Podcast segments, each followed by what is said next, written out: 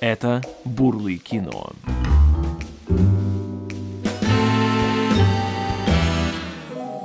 Э, Будьте добры, Александра. Здравствуйте все! Меня зовут Александр Бурлыка, а это «Бурлы кино». Подкаст, исследующий закулисную историю Голливуда фильм за фильмом. Потому что за каждым из них стоит своя история. И зачастую она не менее интересна, чем та, что мы видим на экране. Сегодня нам предстоит вернуться в середину 90-х. Во время, когда студия Диснея еще не покорила весь мир и не боялась рисковать, когда большие фильмы еще порой снимали по оригинальным сценариям, и когда молодой человек по имени Майкл Бэй делал свои первые шаги в мире большого кино. Наш сегодняшний фильм «Скала» 1996 года выпуска.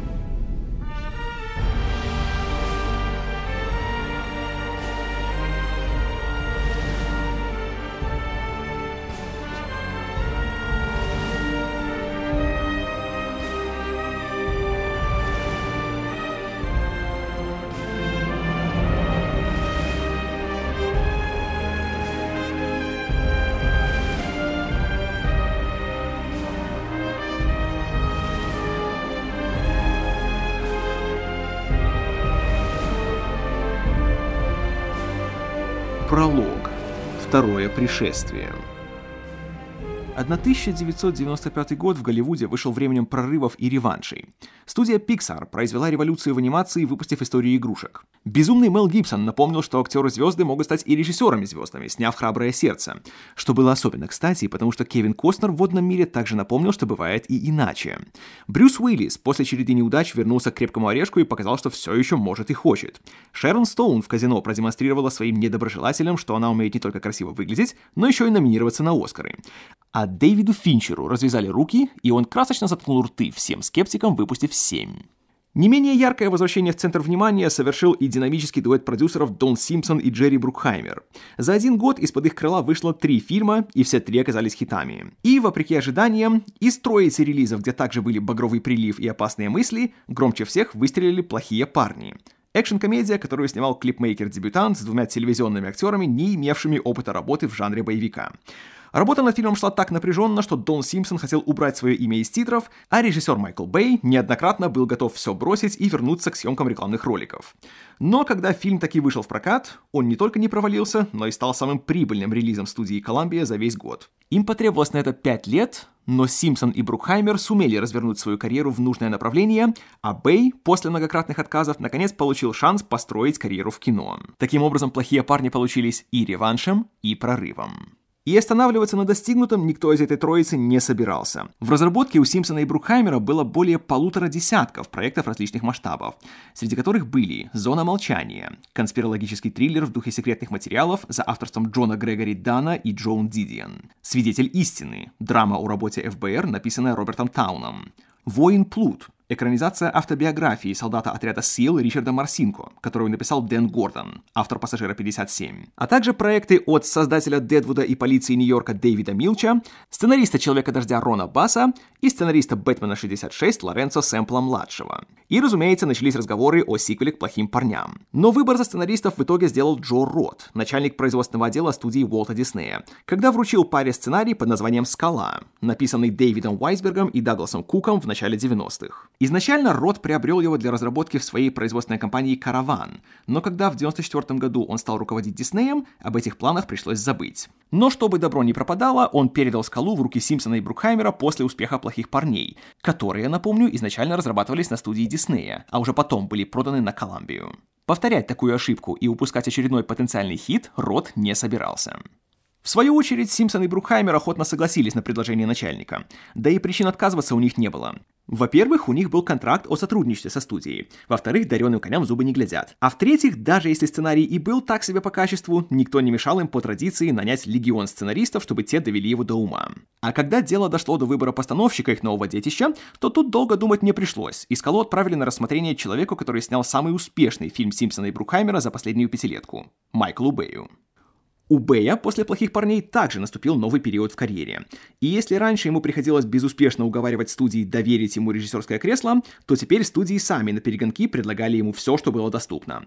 Но теперь он, наученный горьким опытом, зарекся не браться за фильмы, чьи сценарии казались ему сырыми. Поэтому он не торопился давать согласие на что-либо, что ему предлагали. Что интересно, среди отклоненных им проектов была и «Скала», в случае с которой Бэю, правда, понравился сам сюжет, в котором генерал морской пехоты берет группу заложников на территории тюрьмы Алькатрас и угрожает устроить химическую атаку по Сан-Франциско.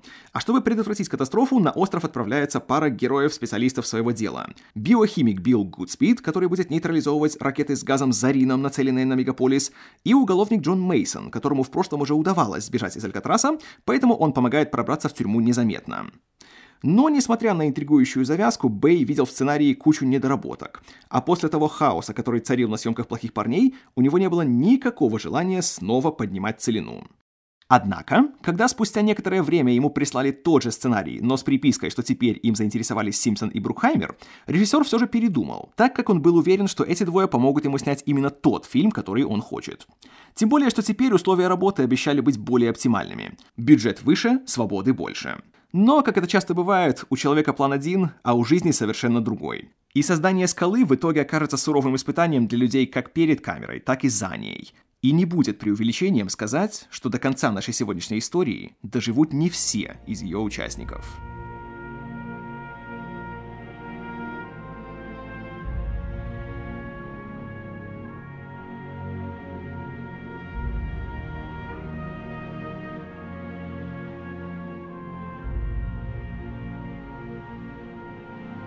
Часть первая. Отряд особого назначения. Итак, Бэй подписал контракт на съемки «Скалы», несмотря на то, что сценарием он был недоволен. И одним из условий его согласия была серьезная переработка текста. Поэтому первым делом был нанят сценарист Марк Рознер, ранее трудившийся на телевидении на сериалах таких как «Ви» или «Криминальные истории». И пока он корпел над сценарием, чтобы тот отвечал требованиям Бэя и продюсеров, последние взялись за поиск актеров. Сначала Брукхаймер пошел традиционным путем и предложил главную роль биохимика Билла Гудспида именно тому, кого вы представили в роли биохимика в фильме Джерри Брукхаймера – Арнольду Шварценеггеру. Но заслуженный Терминатор не был впечатлен предложением Брухаймера, у которого на тот момент вместо сценария было лишь 80 страниц набросков и обрывков, а вместо четкого плана были лишь заверения, что роль будет интересной, а фильм отличным. Поэтому Шварценеггер отказался, попросив продюсера вернуться, когда у того будет более внятный сценарий. Но сидеть и ждать, пока твой сценарий станет достаточно хорош для одного актера, было слишком большой роскошью, поэтому поиски продолжились. Вспомнив о своей тенденции брать на главной роли в боевиках неожиданных исполнителей, таких как Эдди Мерфи, Уилл Смит или Том Круз, Брукхаймер и Симпсон обратились к Николасу Кейджу, который к тому времени был известен как актер смелый, колоритный и в чем-то даже эксцентричный. На роль Билла Гудспида его стали рассматривать после комедии «Телохранитель Тесс», где он играл Дага Честника, агента секретной службы, жаждущего ответственного и захватывающего задания, но вынужденного тосковать, когда ему поручают охранять бывшую первую леди в исполнении Ширли Маклейн. Именно сходство между Честником и Гудспидом, который по первоначальному сценарию «Скалы» тоже горел желанием отправиться на опасную миссию, и направило Брукхаймера и Симпсона в сторону Кейджа. Что примечательно, долго уговаривать актера не пришлось потому что ему самому было очень интересно поработать на крупнобюджетном студийном проекте, чтобы своими глазами увидеть, как делается подобная продукция. К середине 90-х в его фильмографии не было ничего подобного «Скале», поэтому Кейдж решил, что это поможет ему набраться опыта и расширить свои горизонты. Правда, возникла проблема иного порядка. Хотя Кейдж хотел скалу, а скала хотела Кейджа, он уже подписал контракт на съемки в триллере «Простой план», который собирался поставить Джон Даль для компании «Совой». И старт съемок был назначен на январь 96 -го года, в самый разгар съемок «Скалы». Так как у «Скалы» уже была назначена дата премьеры и ждать было нельзя, Потому что Дисней? Брукхаймер пытался договориться с Далем насчет переноса старта простого плана с января на февраль 96-го. Но так как тот фильм был завязан на натурные съемки в снегу, такой выход тоже был невозможен. В конце концов, ситуация решилась сама собой, когда выяснилось, что компания Совой обанкротилась. И в ноябре 95 -го года было официально объявлено, что съемки простого плана отменяются. Брукхаймер вздохнул с облегчением. Потому что на протяжении двух месяцев он ожидал решения вопроса с Кейджем, не имея запасных вариантов. А простой план, кстати, долго не пылился, и вскоре за работу над фильмом взялись студия Paramount и Сэм Рейми, а главную роль в итоге исполнил Билл Пэкстон. Фильм вышел в прокат в 98-м и получил три номинации на Оскар, включая адаптированный сценарий и мужскую роль второго плана. И от себя добавлю, что если вы не смотрели «Простой план», то от всей души рекомендую. Это один из лучших фильмов Сэма Рейми, и это просто чертовски хороший психологический триллер. Но вернемся к «Скале». Итак, один актер у фильма появился, но сценарий все еще не был доделан.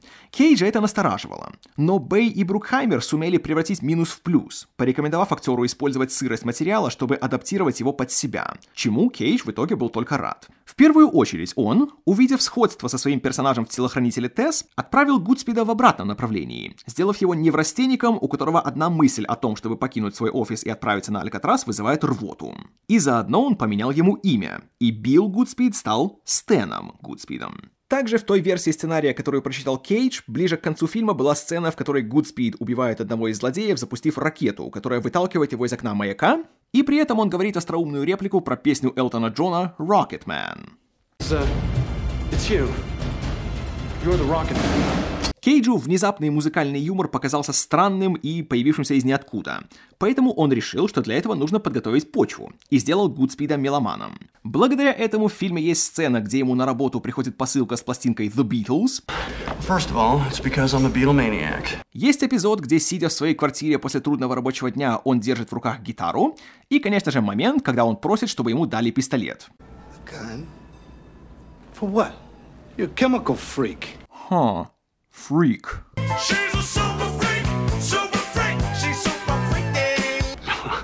I'm a chemical super freak, actually, but I still need a gun. В общем, Кейдж время зря не терял.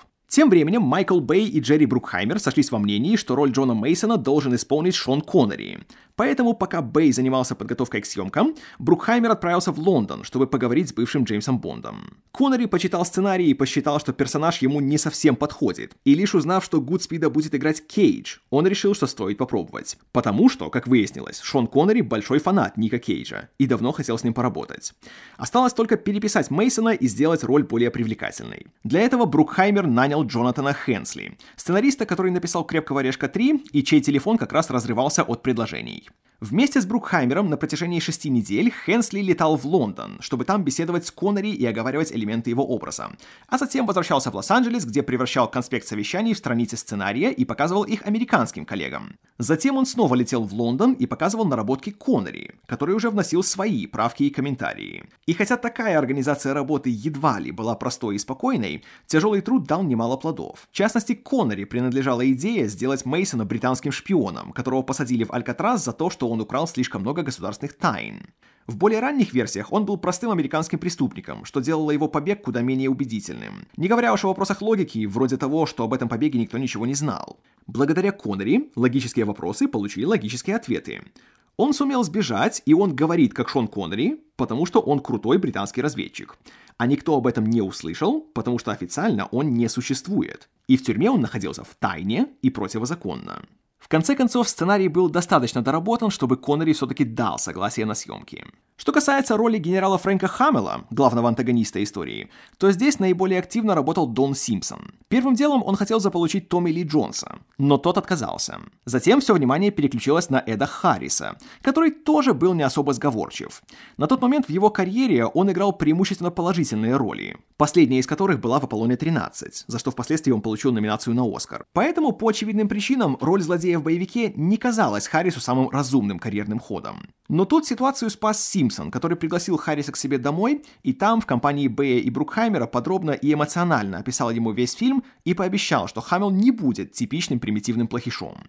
Незадолго до этого Симпсон прочитал книгу мемуаров полковника Дэвида Хэкворта, ветерана войны во Вьетнаме, который на протяжении 90-х активно критиковал присутствие американских войск в Юго-Восточной Азии. Также Симпсон посмотрел репортаж программы «60 минут» о морпехах, которые совершали тайные и нелегальные военные операции в той же Юго-Восточной Азии по поручению Пентагона, который в случае гибели воинов бросал их семьи на произвол судьбы и отказывался признавать свое участие в этих операциях. Эти два источника вдохновили Симпсона на то, чтобы превратить Хамела из злодея в антигероя, героя, который преследует благородную цель и добивается выплаты репараций семьям своих подначаленных, погибших при выполнении точно таких же секретных миссий. И на отчаянный ход с захватом заложников и угрозой химической атаки он идет лишь тогда, когда исчерпывает все законные методы добиться правосудия. Это хороший человек с хорошими намерениями, но он вынужден делать плохие вещи. Такой образ Харрису был по душе, и у скалы появилось третье лицо на афише. На роли второго плана, как и в других проектах Симпсона и Брукхаймера, быстро набрали группы опытных и надежных тех мужиков, среди которых были такие люди, как Джон МcГинли, Джон Спенсер, Уильям Форсайт, Грегори Спорлейдер, Майкл Бин и Дэвид Морс. Роль последнего, кстати, получилась ярким примером того, насколько хаотично велась работа над сценарием и как быстро он менялся. Когда актер получил предложение сниматься, планировалось, что он будет играть главного злодея, и в финале у него будет большая сцена драки с героем Кейджа. А когда фильм был взят Харрис, Морс не был в курсе событий, и лишь на первой читке сценария он узнал, что у него теперь положительный персонаж майор Бакстер, который будет правой рукой героя Харриса. Что, правда, не означало, что Морс остался недоволен. Как раз наоборот, все актеры второго плана с удовольствием вспоминали работу на скале. Особенно благодаря возможности поработать с настоящими бойцами отряда SEAL в массовке. Кроме, конечно, Майкла Бина, но к нему я еще вернусь. «Скала» в целом фильм очень мужской по части актерского состава, но есть в нем две важные, хоть и небольшие женские роли. Карлу, невесту Гудспида, сыграла Ванесса Марсел, для которой «Скала» стала единственным заметным появлением на большом экране. В то время как на телевидении она работала долго и стабильно, в частности на мыльной опере «Главный госпиталь». А Джейд, дочь Мейсона, сыграла молодая и делающая первые шаги в большом кино Клэр Форлани, которая годом ранее засветилась у Кевина Смита в «Лоботрясах», а через два года после «Скалы» достигла, вероятно, пика своей карьеры, составив компанию Брэду Питу в драме «Знакомьтесь, Джо Блэк». Часть вторая. Стратегия и тактика.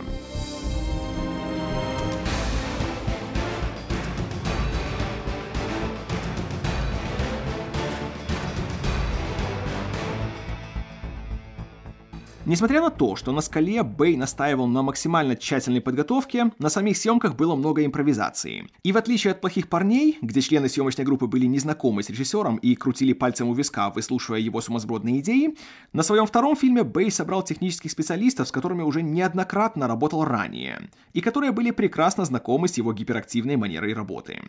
Так, оператором-постановщиком стал Джон Шварцман, неоднократно снимавший для Б рекламные ролики и музыкальные клипы. Художником-постановщиком был назначен Майкл Уайт, который также пришел из мира рекламы и клипов и уже имел опыт работы с Симпсоном и Брукхаймером на «Багровом приливе», куда он, кстати, был взят по рекомендации Бэя. А каскадерские трюки взял составить Кенни Бейтс, еще один давний коллега Бэя, который также трудился на «Плохих парнях». В то же время «Скала» стала первой совместной работой Бэя и Гарри Хамфриса, бывшего бойца отряда СИЛ, который выступил военным консультантом на фильме и в паре сцен сыграл адмирала военно-морских сил. Что интересно, консультантом для кино Хамфрис стал совершенно неожиданно для всех, в первую очередь для самого себя. Он познакомился с Симпсоном и Брукхаймером парой лет ранее, когда те купили права на книгу «Воин Плут», написанную Ричардом Марсинко, однополчанином Хамфриса и основателем легендарного шестого отряда СИЛ, того самого, который в дальнейшем ликвидировал Усаму Бен Ладена и спасал капитана Ричарда Филлипса. И во время одного из многочисленных собеседований продюсеры спросили у Марсинко, кто будет заниматься строевой подготовкой актеров в экранизации «Воина Плута». В ответ Марсинко просто указал на Хамфриса, сидящего за другим концом стола. И несмотря на то, что Хамфрис к тому времени планировал создать свое охранное агентство, он, как настоящий солдат, взялся выполнять приказ. Экранизация «Воина Плута» в итоге не состоялась, но Хамфрис уезжать из Голливуда передумал, а «Скала» для него и Бэя в итоге стала началом прекрасной дружбы. То, что у Бэя был надежный и верный коллектив, было очень кстати, потому что студия в этот раз снова не торопилась поддерживать все его решения. Так, в целях экономии средств, руководство Диснея хотело, чтобы основные съемки проходили в Лос-Анджелесе, а не в Сан-Франциско, как подразумевал сценарий. Но Бэй после многократных визитов на настоящий Алькатрас настолько проникся его духом, что настоял на том, что не только Сан-Франциско должен играть в фильме самого себя, но и сцены на открытом воздухе на Алькатрасе необходимо снимать на натуре. При поддержке Брукхаймера Бэй добился своего, но съемки на острове с заброшенной тюрьмой означали череду новых логистических трудностей. Потому что необходимо было не только обустроить декорации, не повредив структуру здания, которое к тому времени получило статус исторической ценности, но и провести все необходимые коммуникации, включая прокладку электрических кабелей и водопровода, не говоря уж о ежедневной организации питания всей съемочной группы. По словам Бэя, «Скала» побила рекорд «Терминатора 2» по совокупной длине электрических кабелей, использованных когда-либо для съемок художественного фильма. Привет доктору Фрейду. Вдобавок ко всему, работа над сценарием не прекращалась. Для доработки своих реплик Шон Коннери привлек своих давних партнеров Дика Клемента и Иена Лафрене, которые уже делали для него подобную работу на «Никогда не говори никогда». Эд Харрис регулярно работал с Гарри Хамфрисом над тем, чтобы сделать Хамела более человечным персонажем. И в частности, момент в фильме, где Хаммел произносит цитату Томаса Джефферсона «Дерево свободы нужно поливать время от времени кровью патриотов», это идея Хамфриса. Брукхаймер, в свою очередь, обращался к Аарону Соркину и Квентину Тарантино для общей полировки сценария. Да и сам Бэй регулярно вносил коррективы. Так, именно ему принадлежала идея поменять химическое оружие, которым обладают наши злодеи. Вместо Зарина, который фигурировал в сценарии, в фильме речь идет о газе VX, потому что он был более новой разработкой. Но при этом в фильме сохранили метод распространения, как в случае с Зарином, в виде ракеты с цепочками шаров, наполненных газом. Разумеется, с реальностью это ничего общего не имеет, и все это прекрасно понимали. Но визуальный образ смертоносных шариков был настолько эффектным, что все решили закрыть глаза на искажение фактов. Также благодаря Бэю в фильме появилась одна из самых знаменитых его сцен. В какой-то момент, читая очередной вариант сценария, режиссер заметил, что более 50 страниц занимала завязка, состоящая из диалогов и не содержащая экшн-сцен. Опасаясь, что более молодым зрителям к этому времени может стать скучно, Бэй пожелал включить в фильм сцену погони по улицам Сан-Франциско между Мейсоном и агентами ФБР. Правда, не все приняли это предложение на ура. Один из сценаристов, чье имя Бэй не назвал. В ответ на его желание ублажить молодой сегмент аудитории, с упреком сказал Бэю, что он первый в его карьере режиссер, который вообще беспокоится о сегментах аудитории. В ответ на что Бэй сказал, как отрезал. Если тебе дают 60 миллионов на съемки, то лучше, блядь, подумай о сегментах аудитории. Иначе это будет последний раз, когда тебе дали 60 миллионов. И, как показывает история, Бэй был прав. В общем, работа шла в полном ходе в режиме творческого хаоса, но Бэй с этим хаосом справлялся и не прогибался. Помогало еще и то, что Джерри Брукхаймер был целиком на его стороне и обеспечивал надежную поддержку. Правда, у самого Брукхаймера назревали проблемы, по сравнению с которыми съемки «Скалы» были детскими шалостями. Хотя Дон Симпсон весьма активно принимал участие в разработке сценария «Скалы» и играл особенно важную роль в подборе актеров, когда предсъемочный период набрал обороты, продюсер практически перестал участвовать в создании «Скалы» и снова стал замыкаться у себя дома, предаваясь своим многочисленным порокам. Это был не первый подобный случай, и его партнер к этому давно привык. Но 15 августа 1995 года поступила новость, после которой даже ангельскому терпению Джерри Брукхаймера пришел конец. На территории особняка Дона Симпсона в Белэйре в доме возле бассейна был найден мертвым доктор Стивен Амерман, давний знакомый Симпсона, который предположительно пытался помочь ему завязать с наркотиками. Правда, удавалось ему это с трудом, потому что сам Амерман был наркоманом и умер он от передозировки. А патологоанатом впоследствии нашел в его организме смесь кокаина, морфия и нескольких антидепрессантов. В последние месяцы своей жизни Амерман был частым гостем в доме Симпсона, и у них сформировались взаимовыгодные отношения. Амерман выписывал Симпсону рецепты для получения различных препаратов, а Симпсон давал врачу консультации по тому, как пробиться в кинобизнес, о чем Амерман мечтал много лет. На момент своей смерти врач даже успел написать сценарий криминального триллера, который рассказывал о враче-наркомане, который лишается лицензии и вынужден работать на преступников. Этот сценарий назывался «Изображая Бога». И если название и описание сюжета кажутся вам знакомыми, то, возможно, это из-за того, что в 1997 году вышел художественный фильм с таким же названием и таким же сюжетом, где главные роли исполнили Дэвид Духовный, Тимоти Хаттон и Анджелина Жоли. Правда, несмотря на подозрительные совпадения, имени Стивена Амермана в его титрах нет. Но я отвлекаюсь. В общем, Симпсон был не в состоянии продолжать работу, поэтому руководство «Скалой» полностью легло на плечи Брукхаймера и Бэя, когда съемки начались 30 октября 1995 -го. Сценарий на тот момент все еще не был закончен. И параллельно с Джонатаном Хенсли диалоги периодически шлифовал Аарон Соркин, присылая новые страницы сценария прямо на съемочную площадку. Часть третья. If you're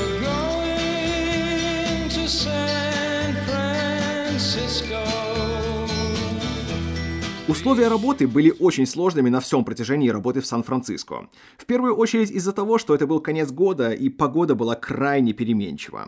На Алькатрасе снимать можно было только вечером и ночью, после того, как остров закрывался для туристов. В дополнение к враждебному климату, не всем актерам удавалось адаптироваться к активному методу съемок Бэя, при котором он работал без перерывов и зачастую лично снимал одни и те же двухсекундные моменты с разных ракурсов разными камерами. В частности, Николасу Кейджу потребовалось время, чтобы привыкнуть к тому, что Бэй в любой момент мог подойти к нему и сказать, чтобы он придумал себе реплику, потому что в моменте, который задумал режиссер, Кейдж слишком долго молчал. С Коннери ситуация была немного иной.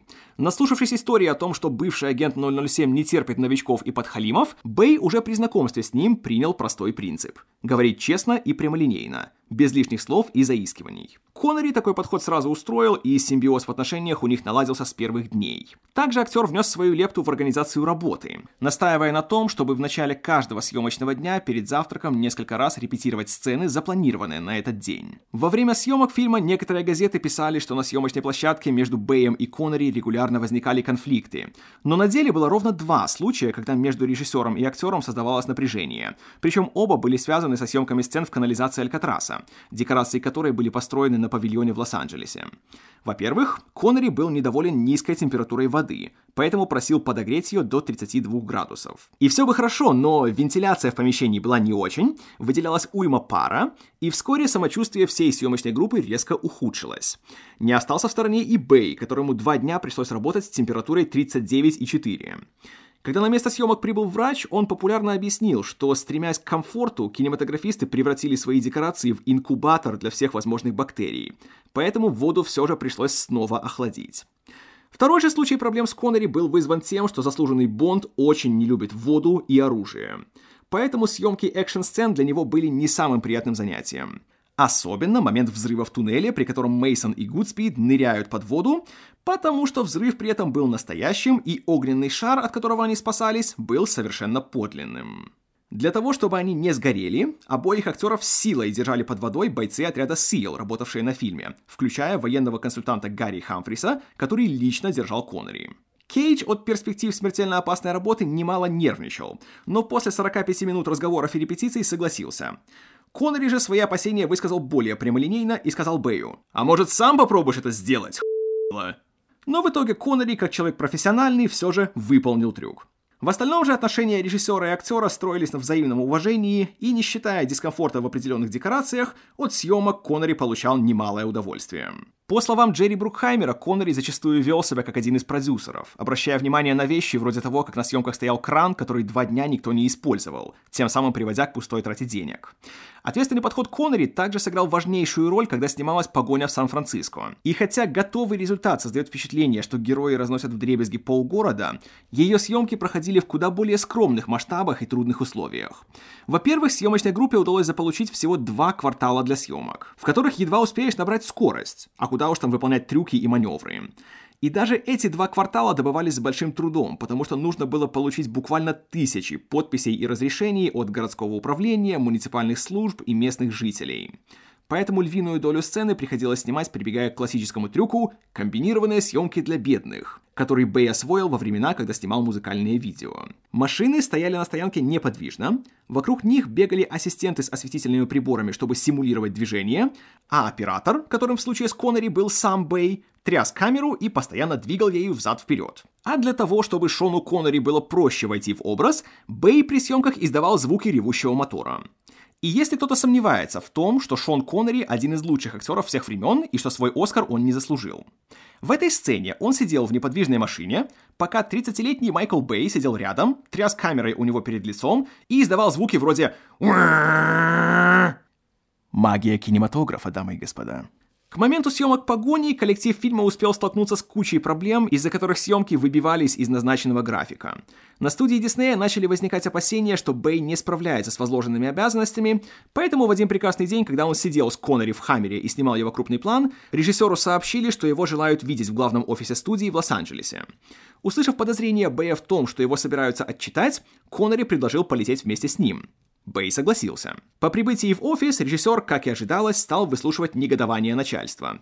Но спустя пару минут пришел Коннери, одетый в свой костюм для гольфа, и сказал, «А что это вы на него взъелись? Парень отлично справляется. Не его вина в том, что погода плохая. И вообще нам бы не помешало подкинуть еще денег».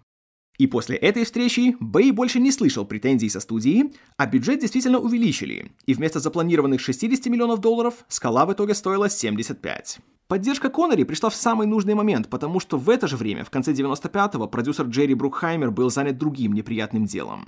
После истории со Стивеном Амерманом и возобновлением саморазрушения Дона Симпсона, Брукхаймер окончательно потерял терпение и начал процесс расторжения их партнерства. В декабре 95-го Дон Симпсон был официально отстранен от работы над «Скалой», а компания Дона Симпсона и Джерри Брукхаймера стала компанией Джерри Брукхаймера. Для обоих продюсеров расставание после двух десятилетий дружбы и партнерства было крайне тяжелым. И если Брукхаймер мог вновь погрузиться в работу, чтобы отвлечься, то у Симпсона такой роскоши, к сожалению, не было. Итак, в конце 95 -го года работа металась между Сан-Франциско, где снимались сцены на открытом воздухе, и Лос-Анджелесом, где снимались интерьерные сцены на одном из самых больших производственных помещений Голливуда, в павильоне 30 на студии Sony, где в свое время снимались классические голливудские мюзиклы, включая «Волшебника страны Оз». Здесь были построены внутренности Алькатраса, включая многочисленные канализационные туннели. Декорации, созданные под руководством Майкла Уайта, были настолько масштабными и впечатляющими, что павильон 30 превратился в достопримечательность для голливудских деятелей деятелей, которые ежедневно приезжали, чтобы оценить труды коллектива «Скалы». Бэя, правда, эти визиты постоянно раздражали, потому что ему приходилось отвлекаться от работы, которая и без того была трудной. В частности, когда снималась сцена погони в шахте, возникла очередная техническая накладка. Несмотря на то, что она снималась в одном из самых больших павильонов Голливуда, денег у них было недостаточно. Поэтому удалось построить только 200 футов рельс. Как и в случае с погоней в Сан-Франциско, такого расстояния едва ли хватило, чтобы разогнаться. Так что и эту сцену пришлось снимать методом комбинированной съемки для бедных. Еще дефицит денег привел к смене концепции сцены. Изначально вся погоня должна была проходить на подвесных тележках, которых в фильме мы видим только под конец сцены. Но из-за недостатка средств пришлось использовать более простые колесные версии. Не помогало и то, что Шон Коннери терпеть не может воду, а Ник Кейдж боится высоты. Поэтому оба актера также были не в восторге от работы. У Бэя же была еще большая головная боль, когда внезапно стало известно, что студия отменила съемки сцены подводного проникновения отряда сил на территорию Алькатраса, ввиду все того же недостатка денег. Для Бэя это было неприемлемо. Он дал студии согласие на работу над фильмом до того, как был утвержден его бюджет и было определено количество съемочных дней. И взамен он попросил лишь словесную гарантию, что все его идеи будут воплощены в фильме. Но, увы, как это часто бывает, в Голливуде слова стоят дешевле бумаги, на которой они пишутся. Услышав новость, которая для него была равносильна предательству, режиссер встал и ушел со съемок. На два часа скала осталась без постановщика. К счастью, тут появился мастер переговоров Джерри Брукхаймер, который не только смог уговорить Бэя вернуться и тем самым избежать судебного иска на 60 миллионов долларов, но еще и добиться от студии денег и разрешения на съемку той самой сцены проникновения. Как будто технических и финансовых трудностей было мало. Однажды возникла проблема и с Майклом Бином, который играл начальника отряда SEAL. Так как он в этом отряде был единственным актером, а остальных бойцов играли настоящие солдаты, он на их фоне не слабо тушевался. Так что Бэю пришлось отвести его в сторону, включить ему саундтрек «Багрового прилива» и настроить актера на нужный лад. Да, 39-летнему актеру нужно было повышать самооценку, чтобы он перед камерой был похож на крутого солдафона. Все еще магия кинематографа, дамы и господа. Также на съемках отличился и военный консультант Гарри Хамфрис, который как-то отошел, чтобы ответить на телефонный звонок, а когда вернулся на съемочную площадку, увидел, как человек висит, кричит и горит. Недолго думая, Хамфрис схватил близлежащий огнетушитель и побежал спасать беднягу, после чего услышал раздраженные крики режиссера, который негодовал от того, что ему только что испортили удачный дубль сцены, где герой Джона МcГинли встречает свою пламенную гибель. Но не считая этого момента излишней бдительности, Хамфрис оказал неоценимую помощь в создании фильма. В частности, он привлек к работе своего наставника Ричарда Марсинко для разработки стратегии команды Хаммела по краже ракет с газом в начале фильма. А сам Хамфрис придумал идею с вторичным датчиком движения, который засекает наших бойцов и приводит к плачевным последствиям в середине фильма. Как сказал Хамфрис, если он и будет причастен к тому, что на экране будут погибать его однополчане, то пусть это будет в ситуации, которую совершенно невозможно избежать. А при съемках того самого взрыва в туннеле, чтобы гарантировать безопасность Шона Коннери, Хамфрис лично удерживал актера под водой, чтобы тот буквально не лишился головы. Неудивительно, что при такой преданности своему делу Хамфрис с тех пор работал на всех фильмах Бэя. Но даже у самых матерых профессионалов бывают неудачные дни. Во время съемок последствий взрыва в туннеле, дубль за дублем режиссер не получал от Ника Кейджа нужного результата. Озадаченный вялостью актера в кадре, он подошел и спросил, «Ник, что происходит? Ты сегодня прям сам не свой. Что-то случилось?» «Прости, я не могу сконцентрироваться. Все не могу выбросить Дона из головы». «Дона? А что с Доном?» «Ты, ты не слышал? Дон мертв». Часть четвертая. Голливудский финал. Дон Симпсон умер в туалете своего дома в Белэйре 19 января 1996 года. Продюсера обнаружил его ассистент, приехавший к нему в дом после того, как Симпсон не явился на совещание на студию. Как впоследствии установила экспертиза, он умер от сердечной недостаточности, вызванной присутствием в его организме комбинации из 26 наркотических веществ. После расформирования партнерства с Брукхаймером Симпсон заявлял, что у него большие планы на свою дальнейшую карьеру и что он собирается запустить собственную производственную компанию при поддержке студии Диснея. Последним, кто разговаривал с Симпсоном, был сценарист Джеймс Тобак, который позвонил ему, чтобы обсудить сценарий, над которым он работал, и узнать мнение Симпсона. Этот разговор продлился 5 часов, и по словам Тобака, Симпсон был полон идей и энтузиазма, а следующим утром его не стало. На скале Симпсон давно не работал, а на съемках он появился ровно один раз во время работы на натуре в Сан-Франциско. Но тем не менее, фильм был посвящен его памяти. И хотя в свои последние годы Симпсон стал известен скорее своим непредсказуемым поведением и тягой к саморазрушению, его вклад в развитие голливудской киноиндустрии трудно переоценить. Благодаря своим хитам 80-х, вроде полицейского из Беверли-Хиллз и Топ Гана, Симпсон практически внедрил и утвердил формулу современного блокбастера, которая исправно воспроизводится и по сей день. А именно, начни фильм с захватывающей экшн-сцены, в первой трети представь главного героя и покажи его взлет, во второй трети представь злодея и покажи падение главного героя, в финальной трети дай герою победить злодея и преодолеть все трудности. Без Симпсона мы бы вряд ли стали говорить о таких вещах, как клиповый монтаж или эстетика MTV в кино. А у ряда клипмейкеров и рекламщиков не было бы кинокарьеры. Как у Эйдриана Лайна, Тони Скотта и Майкла Бэя, так и у их коллег по цеху вроде Дэвида Финчера, Антуана Фукуа или Спайка Джонса, двери для которых были по сути открыты благодаря экспериментам Симпсона и Брукхаймера. И тяжело сказать, что вышло печальнее. То, что Симпсон умер в самом бесславном положении и полном одиночестве, или то, что эта новость для многих оказалась ожидаемой. Печальной и показательной эпитафией стали слова гендиректора студии Диснея Майкла Айзнера. Когда он услышал о смерти Симпсона, он сказал «Я ждал эту новость последние 20 лет».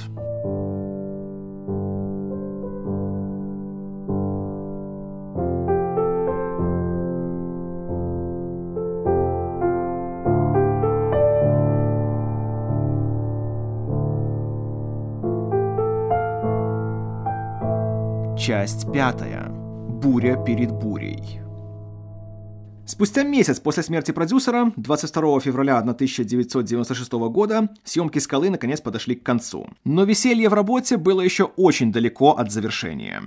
Первоначально планировалось, как это обычно бывает, что после съемок наступит двухнедельная пауза, а уже после нее можно будет браться за монтаж. Благо, что выход фильма был запланирован на июль, поэтому времени было достаточно. Но тут внезапно студия Диснея посмотрела на график летних релизов 96-го, среди которых были «Миссия невыполнима», «Смерч» и «День независимости», и почувствовала, что вряд ли получится создать этим гигантам серьезную конкуренцию. Поэтому премьеру «Скалы» перенесли на месяц вперед, на относительно безопасный уикенд 7 июня. Но если для студии это было поводом вздохнуть с облегчением, то для Бэя и его команды это лишь добавило головной боли потому что внезапно у них было почти на месяц меньше времени на послепроизводственную работу. Поэтому, чтобы уложиться в сроки, к монтажу «Скалы» привлекли одновременно четырех специалистов своего дела. Во-первых, номинант на Оскар Марк Голдблат, у которого за плечами были первые два «Терминатора» и «Каратель» с Дольфом Лунгреном, на котором он был режиссером, занимался экшн-сценами. Во-вторых, когда стало ясно, что экшена в фильме для одного человека многовато, к нему подключился Джон Райт, монтировавший «Охоту за Красным Октябрем», «Скорость» и «Крепкого орешка 3». В-третьих, Глен Скентлберри, работавший с Фрэнсисом Фордом Копполой на «Крестном отце 3» и «Дракуле», трудился над тем, чтобы поддерживать динамику фильма в целом, потому что, по словам Бэя, у него был очень рекламный взгляд, с которым он особенно хорошо управлялся с любимыми бэевскими быстрыми склейками. А четвертым режиссером монтажа был Ричард Фрэнсис Брюс, работавший над такой классикой, как «Побег из Шоушенка» и «Семь». Как сказал Бэй, у Фрэнсиса Брюса был особый талант в обнаружении и подчеркивании самых ярких моментов актерских работ. И он же, кстати, был единственным режиссером монтажа, который был упомянут в титрах фильма. Монтаж скалы шел быстро и напряженно, и порой разногласия возникали из самых неожиданных источников. В частности, последний спор, возникший между Бэем и Брукхаймером перед утверждением окончательной версии фильма, это сцена, в которой на Алькатрас на вертолетах прибывают новые товарищи Хамела. И Брукхаймер всячески настаивал на том, что кадры с вертолетами нужно убрать, потому что их в фильме и так слишком много. К счастью, Бэй в итоге победил.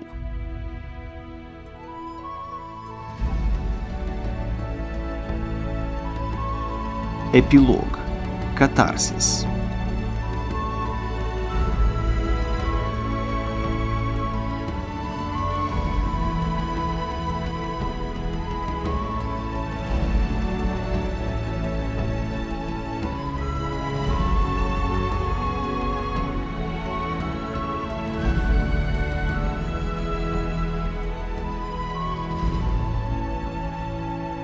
На фоне общей напряженности работы, несмотря на свою уверенность в качестве фильма, в его успехе Бэй не был уверен.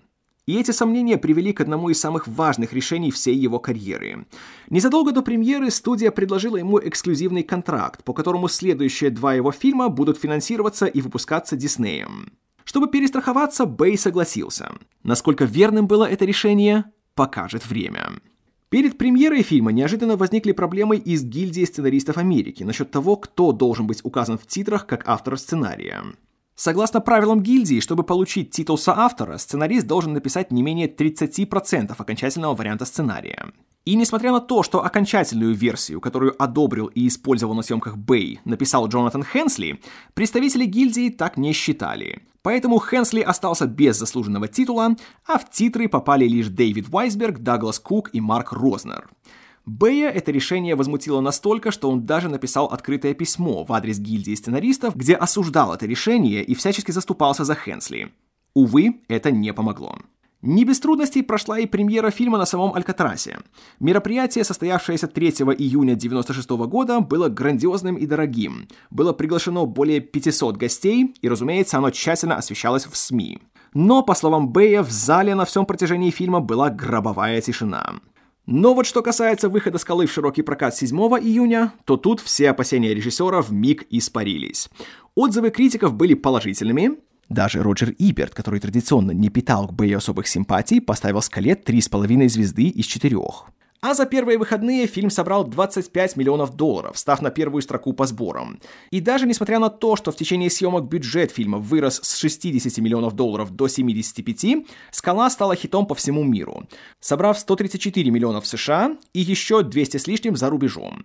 В американском прокате «Скала» была третьим по успешности релизом Диснея, уступив выкупу Рона Хауарда, который собрал 136 миллионов и 492 тысячи, и игровой версии 101 Далматинца, набравшей 136 миллионов и 189 тысяч. Но вот в общем мировом прокате «Скала» оставила позади обоих с большим отрывом. В то время как у «Выкупа» и «Далматинцев» было соответственно по 309 и 320 миллионов, у «Скалы» было 335.